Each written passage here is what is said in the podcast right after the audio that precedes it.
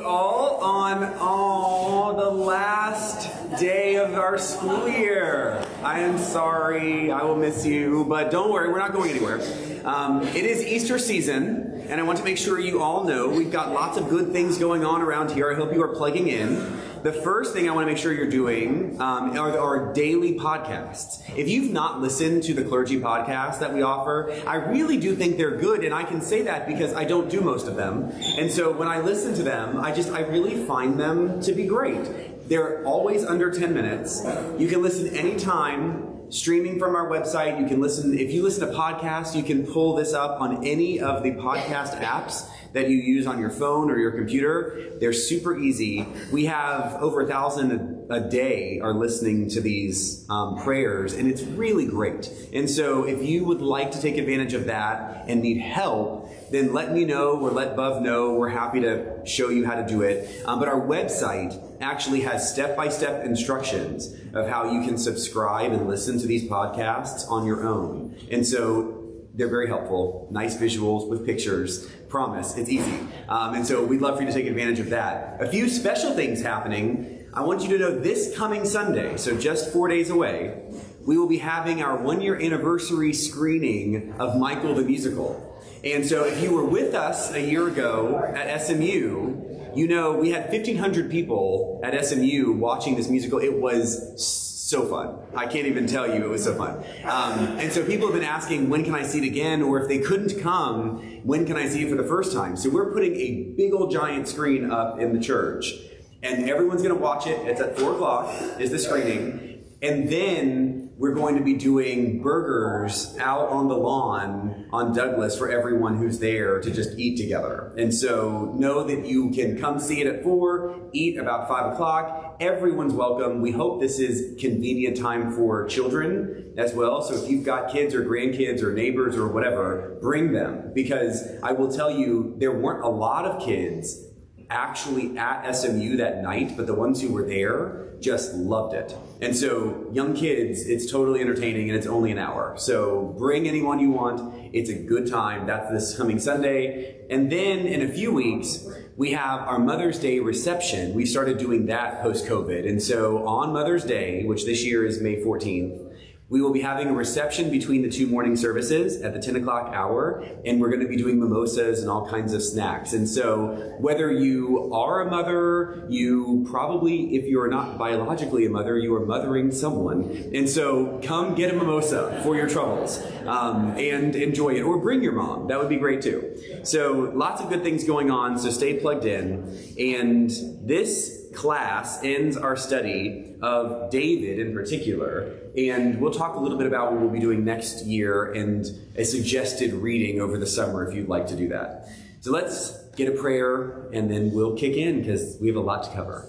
The Lord be with you. Let us pray.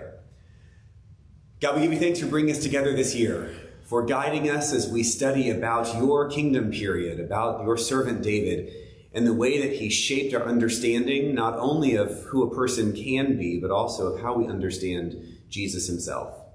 May we continue from this study to be transformed on our own paths of discipleship as we extend your love to all those we meet. Be with those we hold in the silence of our hearts and minds, especially those who need your healing touch today. May they be uplifted by your presence and by our love. All this we ask in Jesus' name. Amen. Amen. All right, so today we are going, essentially, we've done First Kings one through eleven with Solomon in particular. Now we're going to go from First Kings twelve all the way through Second Kings and just hit the highlights, give you the whole shape of what happens as the kingdoms devolve and then go into exile. So we've got six sections today, so just hang with me. And I will tell you right now, given the scope and the size of the stuff we're covering, I don't really anticipate reading straight from the Bible today because I just, we don't have time. Um, if there's something that really catches your fancy and you've got a question, let me know. We can read a few sections, um, but it would be decently easy for you to follow along in the macro sense, just as we kind of flip through. You may even want to make some notes in your own Bible, but this is one of those days where if you do not take physical notes, you might wish to. um, because it will help you if you wanted to go off and read a little bit on your own over the next week or two. And so if you need a pen, raise your hand. I'm sure somebody's got an extra in a purse or in a pew or something like that. But do take a few, because I think this will help. So first, First and Second Kings is one whole story.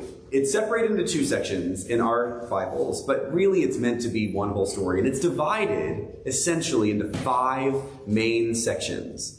The very first of those five main sections is what we have done in this class. First Kings chapters one through eleven. That is essentially Solomon's rule. We're going to do a little recap on that.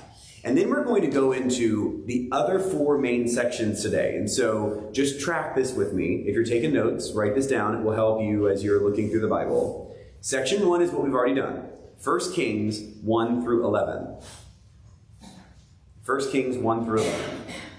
Section two is First Kings twelve through sixteen.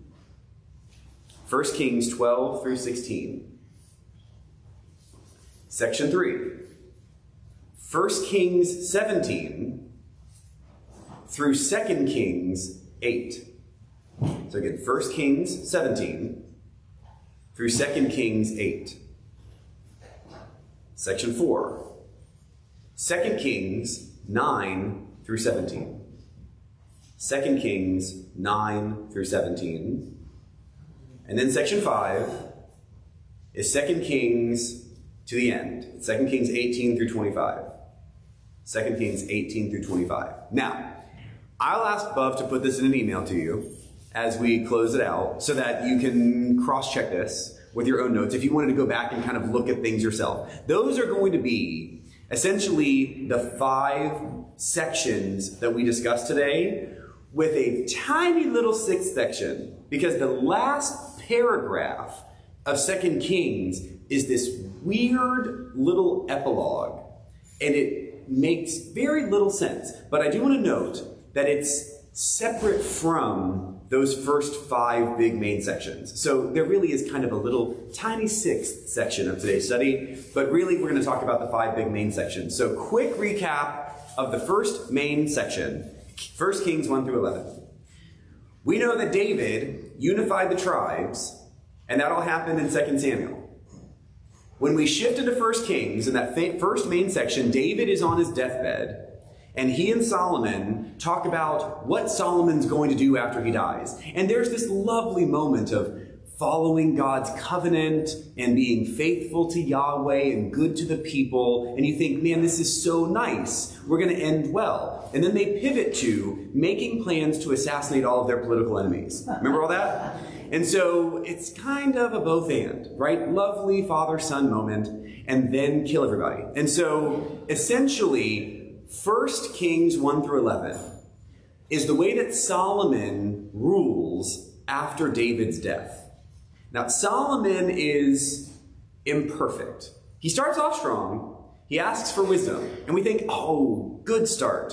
And then God says, oh, just because you asked for wisdom, I'm going to get you all the stuff. Solomon's like, yeah, thanks, God, good. Then he consolidates power through his political assassinations. He marries hundreds of women, many of whom are royals from foreign nations, in order to create political alliances. He then adopts many of their own gods, including foreign worship right there in Jerusalem. He accumulates huge amounts of wealth. He builds a massive army. He institutes slave labor for all of his building projects. And all of these things go against the structure of what a good Jew is supposed to be that we see back in Deuteronomy, in particular Deuteronomy chapter seventeen. So Solomon is set up as kind of good, but mostly bad. And all of the first eleven chapters lead to the kingdoms being very frustrated with Solomon. He has stacked more and more on top of the backs of the general people, and they are unhappy. But Solomon is still Solomon. Solomon has all the power. He's accumulated it all. And so right at the end of Solomon's life, we see that essentially there are ten of the twelve tribes of Israel are starting to grumble against Solomon.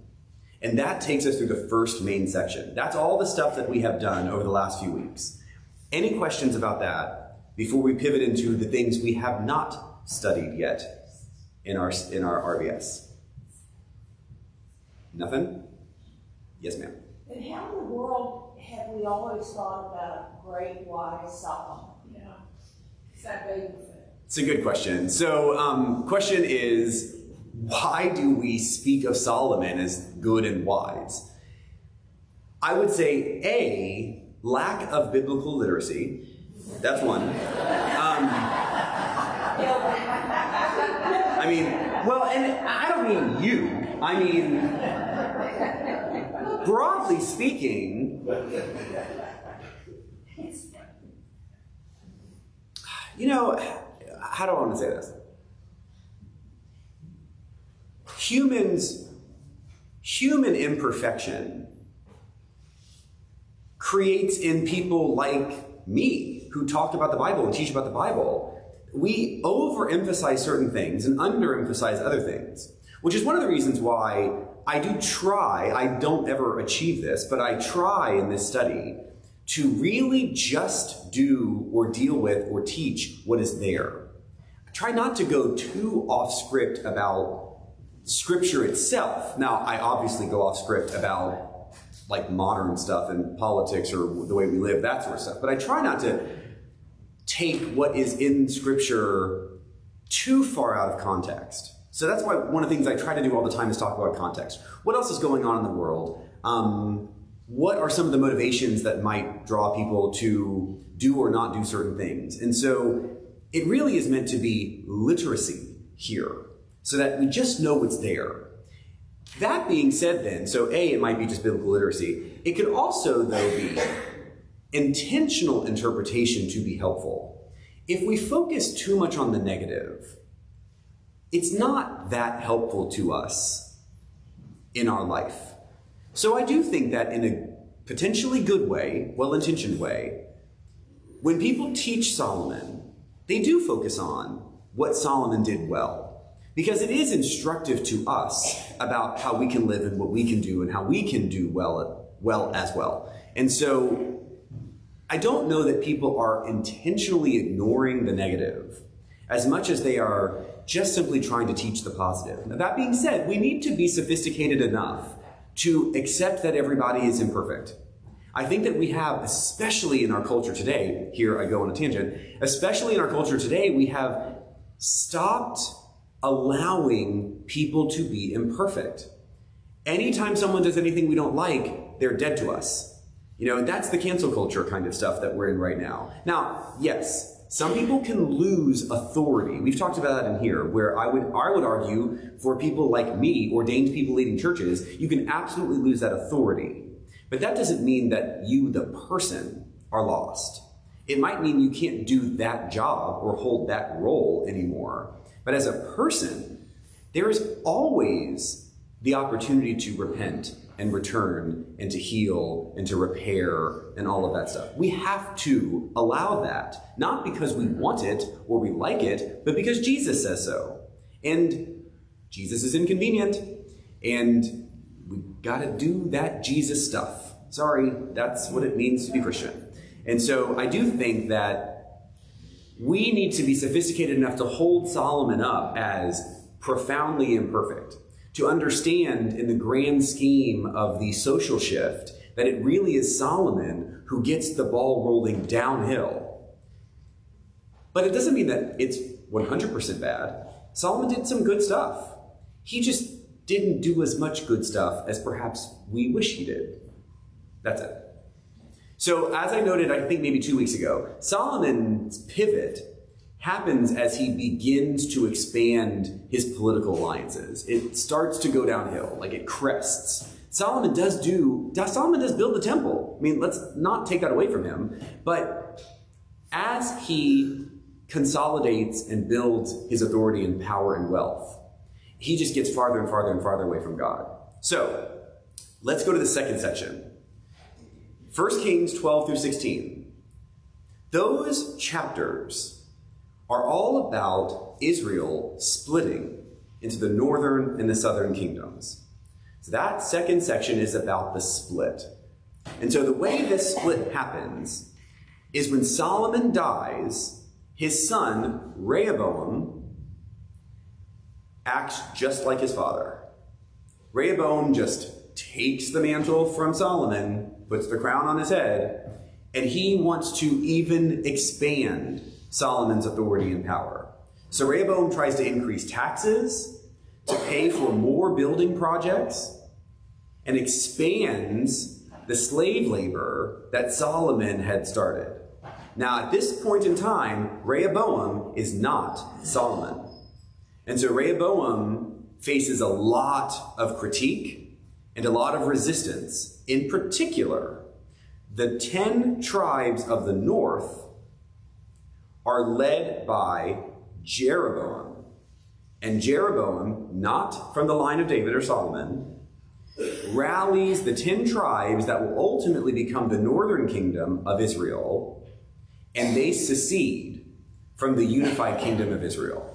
So remember, Israel is a person, is a people, is a unified kingdom, and is the northern split kingdom. Okay, so Israel can be lots of different things depending on where we are in time. The unified kingdom of Israel splits, and the northern kingdom retains the name Israel. That northern kingdom is made up of ten of the twelve tribes of Israel.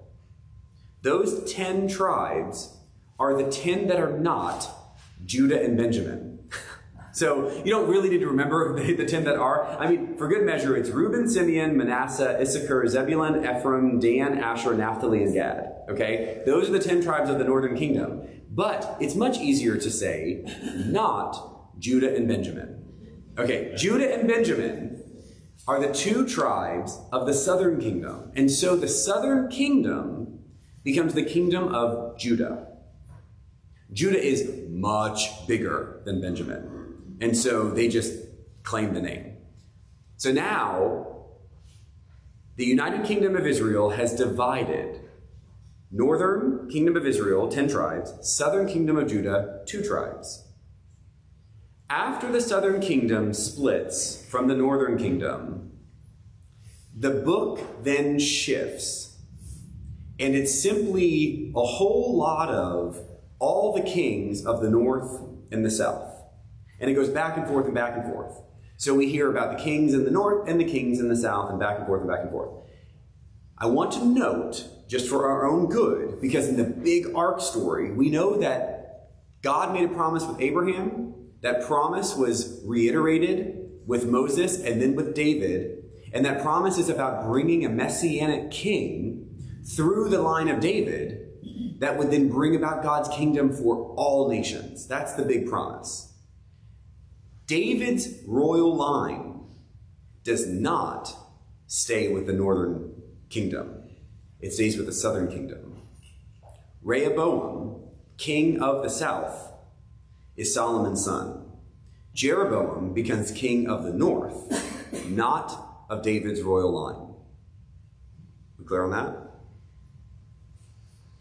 So very quickly at the very end of this second section, Jeroboam, who becomes king in the north, tries to create identity that will rival what is going on in the south. Jerusalem stays in the southern kingdom. Sorry, I should know that. So Rehoboam, Solomon's son, maintains the capital of the southern kingdom of Judah in Jerusalem. And what's in Jerusalem? The temple. So Jeroboam, who becomes king of the north, I know it's super helpful when their names are almost identical. Jeroboam, king of the north, wants to figure out how to create some identity like Jerusalem. And so he anchors two new temples in Bethel and Dan, two other cities in the northern kingdom. And he builds these two temples to rival the temple of Jerusalem. And he puts a golden calf in each of those two temples to remind the people of Yahweh. Now, we know the golden calf did not work out the first time. And so you might say to yourself, what the heck? Why would Jeroboam put golden calves of all things in the two new temples that he's building to try to rival Solomon's temple. Think about that question, and what's probably the best answer? The best answer is that the story of the golden calf at the foot of Mount Sinai may not have actually existed yet. And when they went back to write those stories, why would they have picked a golden calf at Sinai? Because Jeroboam put golden calves in his temple in the northern kingdom. And the southern kingdom, they're the ones that wrote those stories, because they're the ones that went to exile in Babylon and then wrote all the stuff that came before the exile. Bam! I know, I saw your mind blown. Don't worry about that. It's not a big deal, because I think the story of the golden calf at Sinai is still true, but it was absolutely meant to prefigure the wrong thing Jeroboam did in the northern kingdom. Now, what did Aaron build down at the foot of Mount Sinai? Something. Something happened. And the people did something wrong. Moses got mad and then had the people repent. Okay, all of that is a true story. Was it really melt down all their jewelry, make a golden calf? I don't know. Could have been, sure. But a calf is not perhaps the most automatic way to represent Yahweh.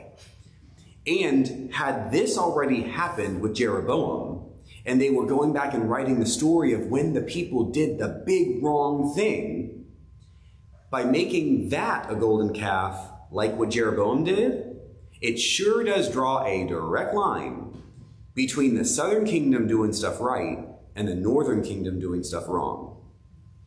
And history is written by the victors, and the southern kingdom wrote the history. And so they subtly, maybe not so subtly, claim the authority over the wrong Jews up in the northern kingdom. And by the way, I've mentioned this before, but the northern kingdom's capital is ultimately put in a city that you've heard of, Samaria. And so the Samaritans are the ones that Jesus points to as being better than the Jewish religious leaders of Jerusalem in his day, because they get the simplicity of God's message to care and love for our neighbors. And if they have gone through all of this effort to point out how wrong the northern kingdom Jews are from the southern kingdom Jews, now you get why people would have been so angry with the way that Jesus told those stories of people like the Good Samaritans. All right, questions about that before we get to section three? Yes, sir? Is the golden calf still there today? Is the golden calf still there today? No. We do not have much left of these other temples. Um, certainly none of the valuable things. That has all vanished. Any other questions? Geographically, how much land did the southern kingdom have in the northern kingdom when they split right? Yeah, good question. So what was the difference in the size of the land for the southern and the northern kingdoms? Um, the southern kingdom was definitely smaller. The northern kingdom, if you can, if you imagine Israel today, it's tall and skinny. It's about four hundred-ish, four hundred fifty miles top to bottom. And it's about one hundred to one hundred twenty miles east to west. So it's thin and tall. It is, I like to say, it's like a, Israel's like a trifle. Um, you've got the green of Galilee up top. You've got sort of the arid area of the middle that really resembles Tuscany. If you've ever been to Israel, you've probably seen much of the same kinds of trees that you would see in Tuscany. So if you think of Tuscany, you don't see a lot of grass, but it can still grow stuff. So you see a lot of trees, definitely crops, but not grass. It's not quite that lush and green. The grass and the green lush stuff, you see up in the north. The middle is a bit more arid, but it can still grow things, which is why the middle is where you get all the olives, because olive trees grow great in kind of that middle arid temperature instead of something that's super wet. Then in the southern third of Israel today is the desert. Um, no one really lives there. And so that desert bit was really not part of the ancient unified kingdom of Israel. And so essentially what you have is it's only what is today kind of the middle of the country was the southern kingdom. And that was smaller than the northern part of the country. If you think of where Jerusalem is, Jerusalem, and basically what was around Jerusalem is all the southern kingdom was. And then the northern kingdom had probably, I, I don't know for sure, but I would say at least fifty percent more land, if not one hundred percent more land. I mean, it could have been twice as big as southern kingdom. I don't know for sure, but it's definitely the northern kingdom was bigger. And the northern kingdom had more people. Ten tribes versus two tribes. Even though Judah was a massive tribe by number, you still add up all the ten tribes of the north, and it still was way more people in the northern kingdom than the southern kingdom. Any other questions? All right. Section three. Section three is a big section. It goes from First Kings seventeen to Second Kings eight. This section just does what I said. It goes all the way through all the kings of both the southern and the northern kingdoms. Each of those kingdoms had about twenty kings. So we're talking about forty kings total, twenty north, twenty in the south. Essentially what happens in this third middle section, the biggest section, is an evaluation of each king. So the writer kind of goes through and tells just a little bit, sometimes a little more than a little, about every one of these kings. And the kings are evaluated on essentially three bits of criteria. The first is, did they worship Yahweh alone? Did they rid Israel of idolatry? And did they remain faithful to the covenant that God had made, both Abrahamic and Davidic covenants? And based on that criteria, of the twenty kings in the north, zero of them were good. Yep. Of the, are you surprised? Um, because remember, the Southern Kingdom Jews wrote it. So of the twenty kings in the south, eight were good. So really what we have here is eight of the forty kings, and the eight were all in the southern kingdom, were the only good kings. So we're talking less than a quarter of the kings of this period were considered good by the standard of worshiping Yahweh, ridding of idols, and maintaining the faithfulness to the covenant. The other big purpose of this middle section, and just kind of evaluating all of these kings, is the introduction of the idea of a prophet. This middle section is where we get the rise of prophets. Prophets are not fortune tellers.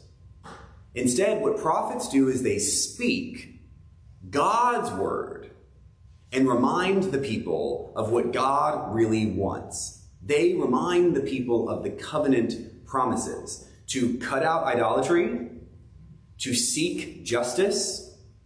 They remind Israel to be a light to the nations through the commandments, and they remind Israel of the need to repent when they do wrong and to follow God alone. All the prophets do some version of that. And so if you want to know a little bit more about the prophets, you can read some of the prophetic books. I also just began last Sunday a five-week study on the prophets on Sunday mornings at ten o'clock here in the chapel. And so if you wanted to come to the next four weeks, they essentially stand alone each of the weeks. We did Isaiah last week, and then we'll do Ezekiel, Jeremiah, Daniel. I'm sorry, Isaiah first, then Jeremiah, then Ezekiel, then Daniel, and then the minor prophets. All of the stuff I'm doing on Sunday comes from the prophetic books. But here in the middle of the big story of Kings, we get the introduction of a number of important prophets that you have definitely heard of. The most prominent prophets in this section are prophets of the northern kingdom, and we begin with Elijah. So onto the scene comes Elijah, and Elijah is a wild man living out in the desert eating bugs. Who's that sound like? John the Baptist, that's right. So when the gospel writers wrote about John the Baptist, they John the Baptist could have totally been wild man out in the desert eating bugs, absolutely. But when they told his story, they absolutely told his story exactly like Elijah is described. People wanted, the gospel writers, I should say, wanted the people reading the gospels or hearing them read to them to think, oh my God, John's just like Elijah. Because what did Elijah do? Elijah promised that God was coming with a messianic king that would bring God's kingdom to all the nations. And so, of course, the gospel writers wanted to get everyone to recall Elijah when they heard the story of John the Baptist, because John the Baptist introduced Jesus, and the gospel writers believed Jesus to be that messianic king to bring about God's kingdom on earth. And so this is not an accident. And we get the story of Elijah right here in this middle third section of the big story of Kings. Now, Elijah's arch nemesis was King Ahab. And King Ahab had a Canaanite wife named Jezebel. So y'all know this. So Ahab and Jezebel had brought into the northern kingdom of Israel all of the Canaanite worship. In particular, the Canaanite god, the biggest god of all the gods of the Canaanites, was named Baal. So B A A L. Baal was the big god to rival Yahweh. Elijah was not happy that Baal was now worshipped in the northern kingdom because of Ahab and Jezebel's influence. And so Elijah challenged four hundred fifty prophets of Baal to a contest to see which god was better. And so Elijah said, let's sacrifice two bulls, you pick. We're going to cut up all the bulls, build altars out in the middle of nowhere. It was really Mount Carmel, which you can go to now. It's near Haifa. And we're going to have these two altars next to each other out in the middle. You guys pray to Baal to bring fire from heaven to burn up the bull sacrifice. And then little old me, by myself, will pray to Yahweh to bring fire and burn up this bull as a sacrifice. And let's see who wins. And so the prophets of Baal, they pray and they chant and they do all the stuff, and nothing happens. And Elijah just raises his arms and speaks to God, and fire comes down from heaven, lights the pyre on fire, burns the bull as an offering. And Elijah turns to the people and says, you've been wishy-washy back and forth between Yahweh and Baal. Now you need to pick who you're going to pick. And then the people go, yay, Yahweh. And then they, and then under Elijah's direction, all of the Baal prophets are taken down to the shore of the ocean and killed, of course. And so it's those kinds of stories. And Elijah is just this dramatic, do you hear that? Is this dramatic person who has so much attention brought to him, and does a number of other things. Elijah has seven specific miracles that are recorded within this section. In addition, Elijah is the one who, at the end of his life, he's the other one who doesn't die. Because what happens to Elijah? He's taken into heaven by a chariot of fire. And so Elijah goes out and he removes his mantle, physical mantle, like stuff that he wears over his shoulders. And he puts his mantle down, and he has a disciple named Elisha. And Elisha sees Elijah. So for biblical people, we tend to say Elijah and Elisha, because then you really know who we're talking about. That's not exactly how you pronounce his name. Elisha is how you pronounce his name. But for our purposes, just so we're clear, I'm going to say Elisha so that we, we kind of know. So Elijah takes his mantle off. Elisha's there. And Elijah, you know, this chariot of fire comes out of the sky and swoops down and picks Elijah up. And uh, Elisha takes his mantle physically and puts on Elijah's mantle. Elisha then asks God for a double portion of Elijah's power and authority, and God says yes. And so as the book goes on, Elisha performs fourteen miracles. Some of those miracles include things like the healing of Naaman and the raising of a dead boy back to life. Do you hear me? So Jesus is not the only person who raises people back from the dead. Elisha does as well. And so you've got these two big, massive prophets, Elijah and Elisha, Elisha, that fill this middle section. They are northern kingdom prophets. All right. Questions or thoughts on that? Yes? What makes Elijah bad? What makes Elijah what? Bad. Because you said that the southern, wasn't it the southern kingdom said all the northern kings? Okay. Yes, sorry, Elijah's a prophet. No, no, no, no. Yeah, yeah. So Elijah's, Elijah's good. Okay, so what Elisha, so he did raise people back to life. Elisha did, yes. I mean, did he really? Or is that just a sermon? Come on, Betsy. Okay. So the question is, so the story goes, Elisha brought at least one person back to life. Yes. Um, a boy who was sick. And so it very, mm-hmm. Elisha, was that a true resurrection story? So what I'm going to say is yes. Um, whatever. I'm also going to say it doesn't matter. Um, so much of the ki- this kind of stuff is, I don't want you to be, to get lost in did it really happen kind of questions, because I think that's a distraction.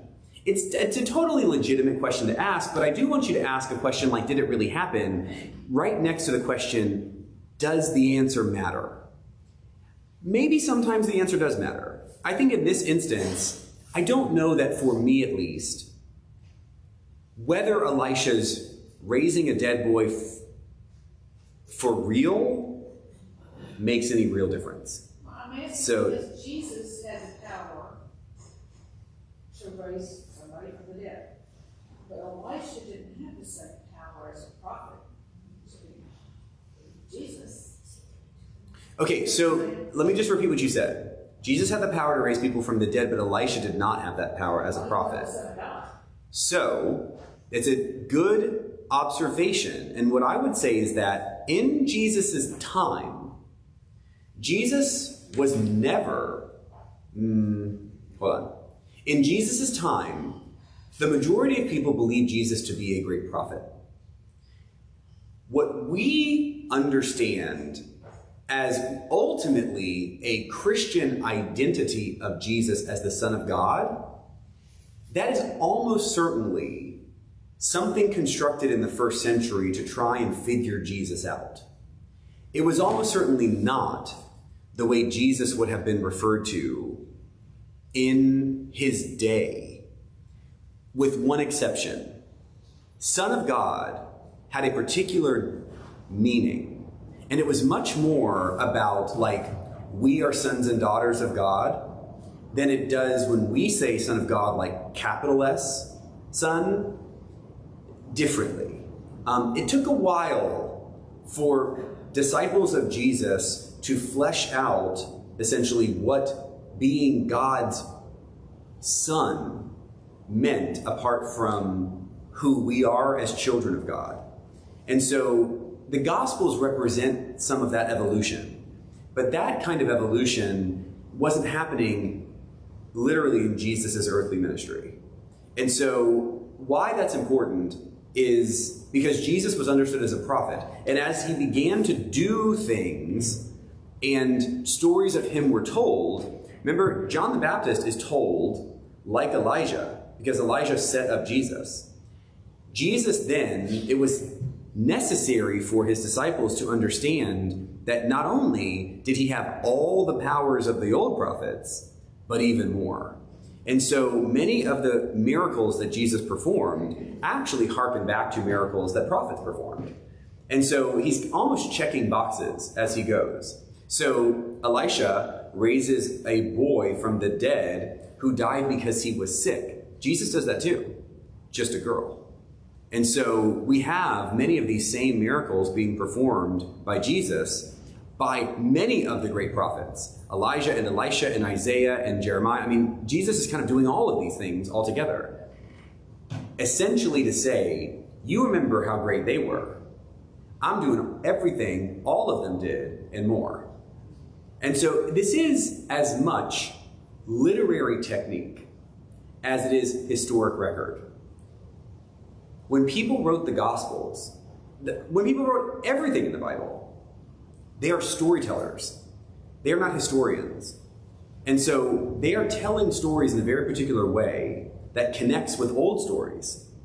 So when Moses is, when Jesus's story is told, his birth story, do not think that they were not explicitly retelling Moses's birth story. Jesus is the new Moses. When Jesus does, heals, do not think that they were accidentally recalling stories of Jesus's miracles and healings that did not echo the prophets. In every way, they're trying to ring the same bell over and over again. Jesus is the fulfillment of all this stuff. Everything you've been waiting for, Jesus is fulfilling it. And so I don't want us to get lost in the historic nature of the Gospels, because these are stories, and these are storytellers. The real truth in the Gospel is that Jesus fulfilled the promise that was made. That's it. All the rest of the details can distract you from what is that core, most impactful truth. Other questions? Yeah. But when you're talking to someone that has a lot of questions about their faith, you try to get the historical record. Um, instead of just saying, well, the storyteller wants us to know. But you want the historical record of Jesus and what he did so that it rings clear to them. I mean, that kind of confuses me when it's just the storyteller telling us what the, the people at the time wanted to do. Okay, it's a good, it's a good challenge. Um, how I just walked through the way that the Gospels fit in the storytelling of the Bible probably sounds pretty good to those of us who already believe in the fundamental truth of this. When we speak with people who do not, it is likely dissatisfying to say, well, they were storytellers and they're telling a story. There is a desire to anchor this in something real and true and historic, which is why it is important that archaeologists and scholars have gone back and shown pretty much clear, incontrovertible evidence that Jesus existed. And so he's not a person in history in a story. He was a real person. We can show, based on secular historians, multiple, that Jesus was a real person in the first century, Pilate, a real person in the first century, the structure that we see represented, Caiaphas as the high priest, all real people. Those are all historically accurate people.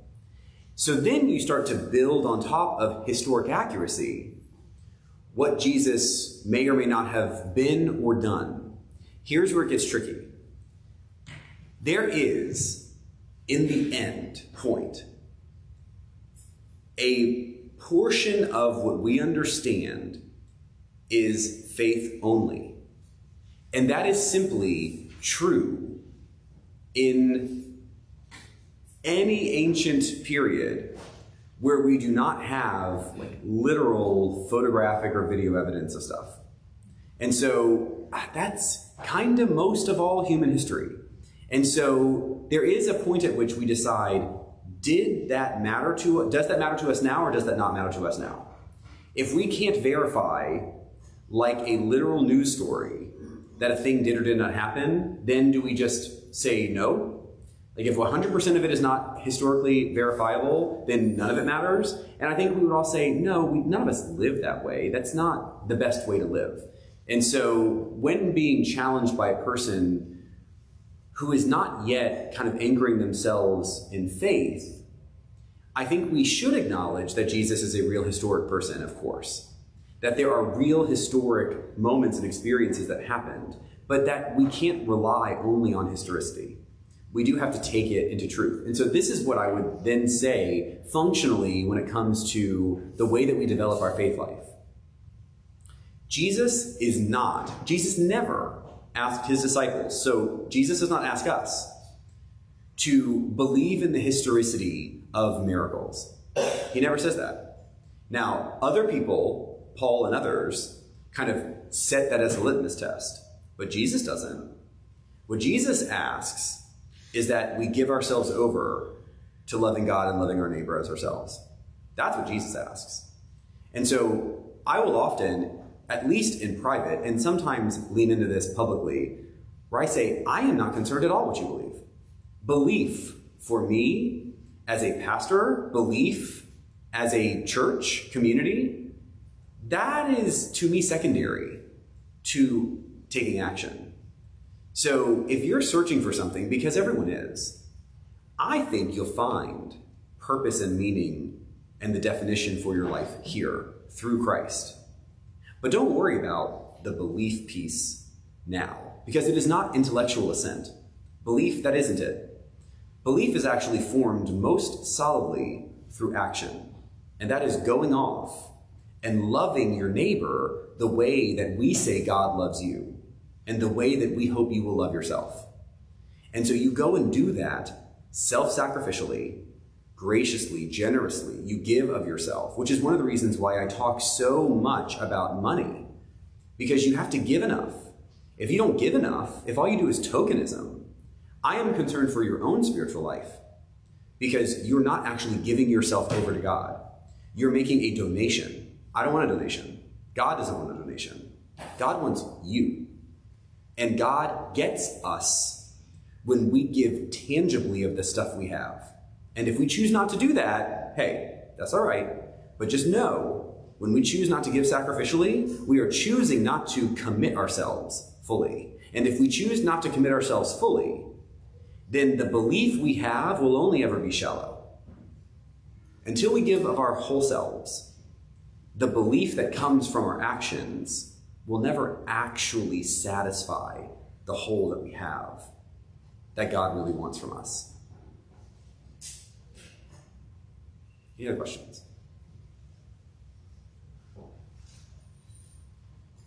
I don't often preach that. That's a little rough for visitors, but y'all can handle it. Okay, let's keep going. Section four. Section four is two Kings nine through seventeen. two Kings nine through seventeen. And this is essentially the first road to exile. Unfortunately, even the great Elijah and Elisha can't really get the northern kingdom to repent and return to God. And so there are multiple terrible sections of the story of the northern kingdom that's just horrible, including stories like King Jehu, who follows King Ahab, slaughters Ahab's entire family. And that's just the beginning, because almost every single successive king after Ahab kills the opponents of their predecessors. And so whoever comes king next then kills all of that person's family, and then whoever becomes king next then kills all that person. It's just like one slaughter after another after another. All this leads to the northern kingdom being destroyed by the empire of Assyria. So the very first, I'm going to say the very first little e exile is when Assyria comes down from the north, which is today kind of like where Iraq is, essentially. They come down from that area. They sack Samaria, the capital, and they take leaders of those tribes into exile into Assyria. Now, pause right there. We're going to talk about Southern Kingdom in a moment. That, why I say that's the little e kind of air quote exile, is because we then have no more information about those tribes. We don't know what happens to them, where they go. They are scattered, essentially. And when you have heard reference to the lost tribes of Israel, this is they. So these ten tribes of the northern kingdom, they are the ones that essentially are kind of lost. Now, are they like legitimately, literally lost? No, but they never really come back together in any meaningful way. They're sort of just gone now from organizational structure of any kind. Now, Assyria does not stop with the northern kingdom. They keep going south down toward Jerusalem, but we get a wonderful story of King Hezekiah, who responds to the movement of the Assyrians in the fifth and final section. And so before we leave this fourth section, it's really not, the fourth section is really not that big a deal. Um, but before we leave this fourth section, any questions about the fall of the northern kingdom to the empire of Assyria? All right, so now we go into the final fifth section of Kings, and that is Second Kings eighteen through twenty-five, the rest of it. Second Kings eighteen through twenty-five pivots completely to the southern kingdom. And this final section tells the story of the southern kingdom, and it begins with Assyria continuing south. Assyria was not only intending to conquer the northern kingdom, they wanted both. But King Hezekiah of the southern kingdom, remember, line of David now, King Hezekiah responds to Assyria's assault by repenting and praying to God. God then spares the southern kingdom from Assyria's assault. So Hezekiah is looking good. Hezekiah is technically one of the eight of the twenty that are good, except Hezekiah is kind of good like Solomon was good. He starts out so strong. He prays and he repents and God saves the southern kingdom. That is great. But then as Assyria goes away, Hezekiah gets a little too clever for himself, and he's looking at the grand political landscape. And east of Assyria is another kingdom, another empire of Babylon. And Hezekiah says, ah, so the enemy of my enemy is my friend.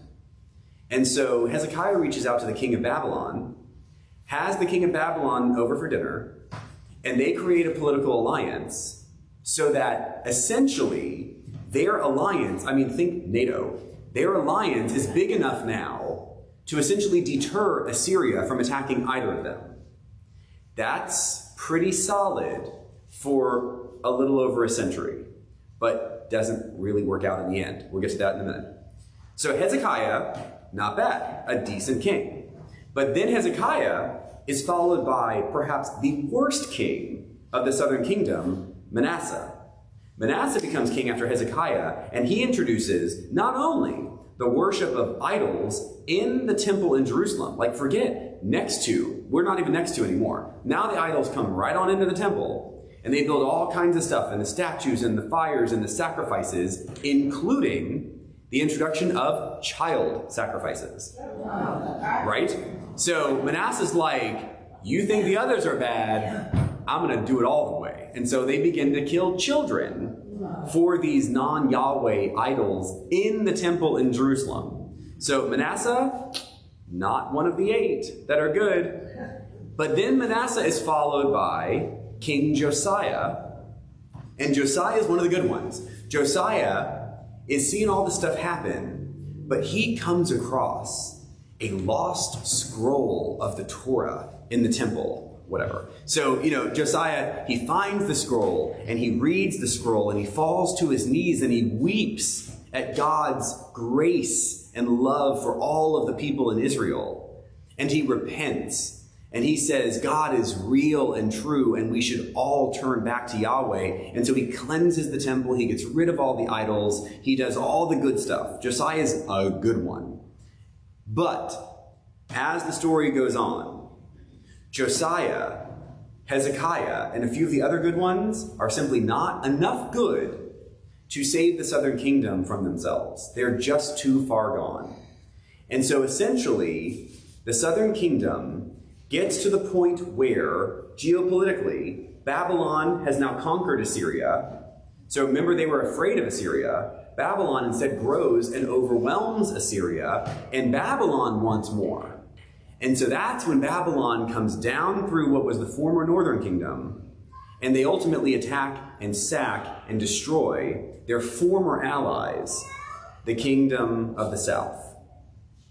Now, in this little section, both before and during Babylon's attack, we are introduced to a few other big-name prophets.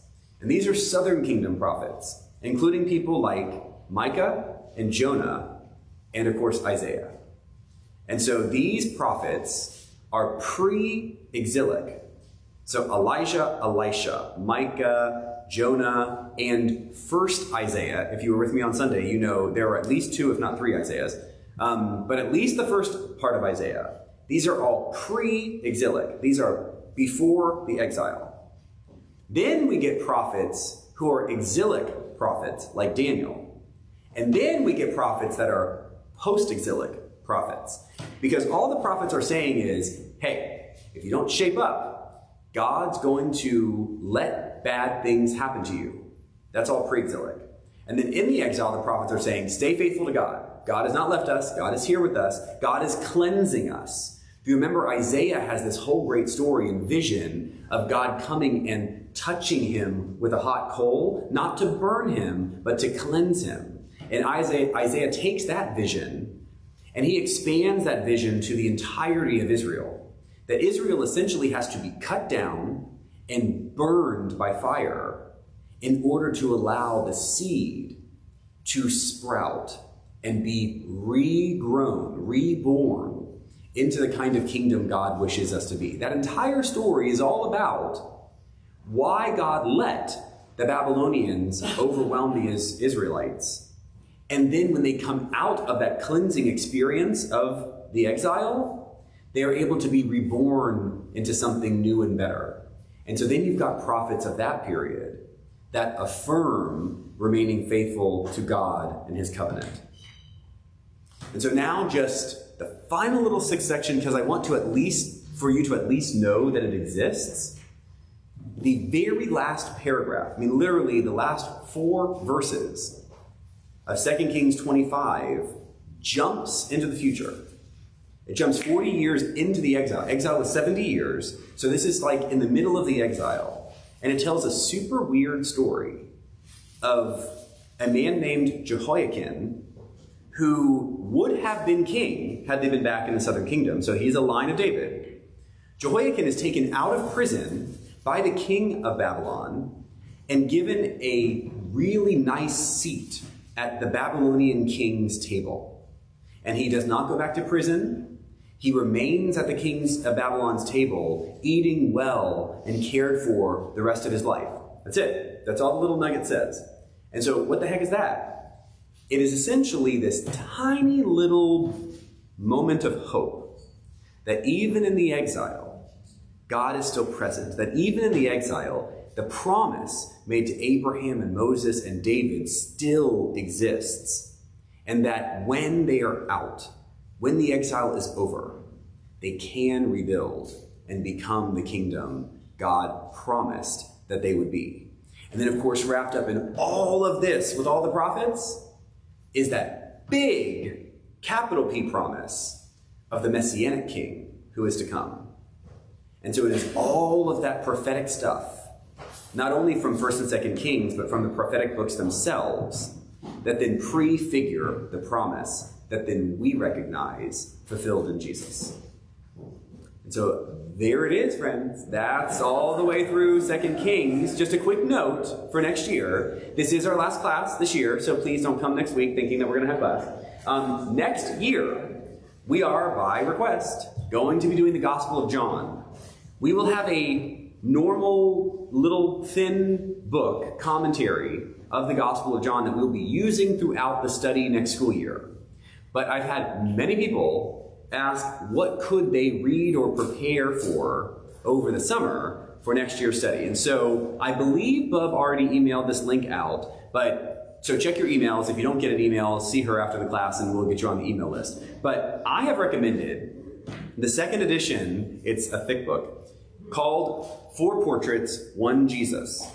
What I want you to know about this book is that it's available in many different places. Amazon's actually not not exactly the easiest place to get this. Christianity book dot com and other places you can find it easier. Um, this book is a textbook. This is not a narrative book. And what by that what I mean is you can just jump around. You can just read one chapter over here, read one chapter over there. You don't need to like read the whole thing all the way through. I mean, knock yourself out if you want to, but you can. It talks about what the Gospels are, their historic context and their purpose. It goes through the portrait in each of the four Gospels. I like describing the Gospels as portraits because essentially what that means is if you were to gather four artists together and ask them to paint you or your family or your dog or something like that, you're going to get four different perspectives. If I were to have four different artists paint me, I would look very different in all four of those portraits, but they would all be paintings of me. Portraits of me. And so essentially what we have, and the way that I'll use, I'll describe them next year, is that each gospel is a different portrait. We're going to look specifically at the way John painted the story of Jesus in his portrait. But it's always important that we can't just take one gospel alone. We take them all together to get this nice three-dimensional perspective of Jesus, and that's a great book to look at. So I thank you all for being here this year. And I look forward to getting together with you again in September. Have a great summer.